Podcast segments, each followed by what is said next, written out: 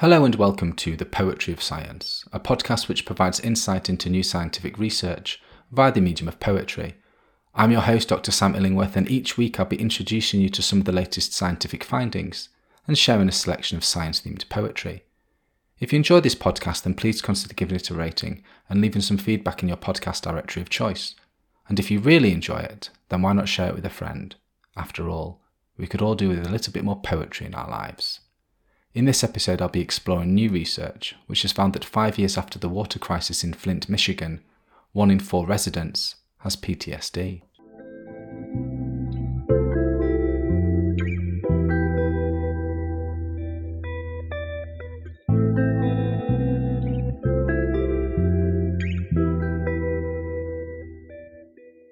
Liquid life seeps underground flowing from mouth to mouth in filthy, unfit pipes that leach and bleed and take. Municipal sins spoiling the purity of water's rituals, spreading death, disease, despair. Sodden wounds that worsen in time, draining all mouths of life and health and hope. This poem is inspired by recent research published in the JAMA Network, which has found that there is a prevalence of depression and post traumatic stress disorder in Flint, Michigan, five years after the onset of the water crisis. The Flint water crisis was a human made public health crisis that began in April 2014, when Flint, Michigan switched its water supply from Lake Huron in the Detroit River to the more corrosive Flint River. In doing so, the authorities failed to properly treat the water supply to prevent lead and other elements from leaching out of the city's old water pipes. As a result, tens of thousands of Flint residents were exposed to dangerous levels of lead, and outbreaks of Legionnaire disease killed at least 12 people and sickened dozens more.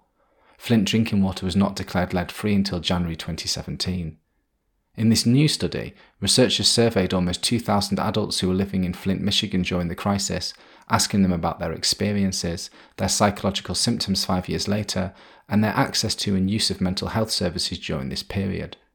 The results of the analysis indicate that 1 in 5 adults were estimated to have clinical depression, and 1 in 4 were estimated to have PTSD five years after the water crisis began. These rates are 3 to 5 times greater than national estimates among US adults overall, highlighting how environmental disasters such as the Flint water crisis have long lasting psychological effects that likely require expanded mental health services to help deal with them. Now that you've heard the science, let me read the poem to you again liquid life seeps underground, flowing from mouth to mouth in filthy, unfit pipes that leach and bleed and take. Municipal sins spoiling the purity of water's rituals, spreading death, disease, despair. Sodden wounds that worsen in time, draining all mouths of life and health and hope.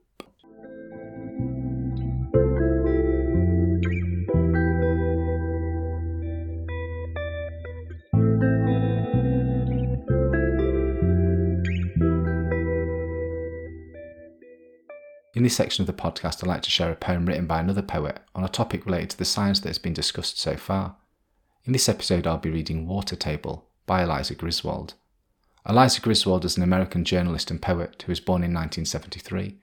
Griswold graduated from Princeton University in 1995 and then studied creative writing at Johns Hopkins University.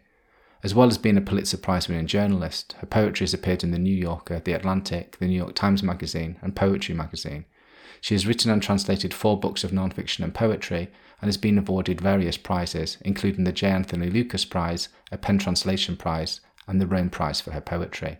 Water Table by Eliza Griswold. My earliest wish was not to exist, to burst in the backyard without violence, no blood, no fleshy bits, mute but impressed, alone behind the rectory where no one would see me. This wasn't a plea to be found or mourned for, but to be unborn into the atmosphere, to hang in the humid air as ponds vent upward from the overheated earth, rise until they freeze and crystallize, then drop into the aquifer.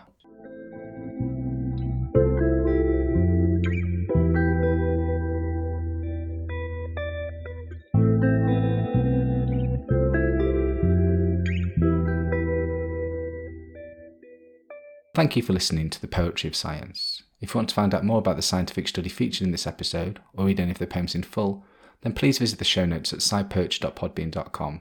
That's sciperch.podbean.com, where you can also find out how to get in touch with any questions or comments you might have. Thanks for listening.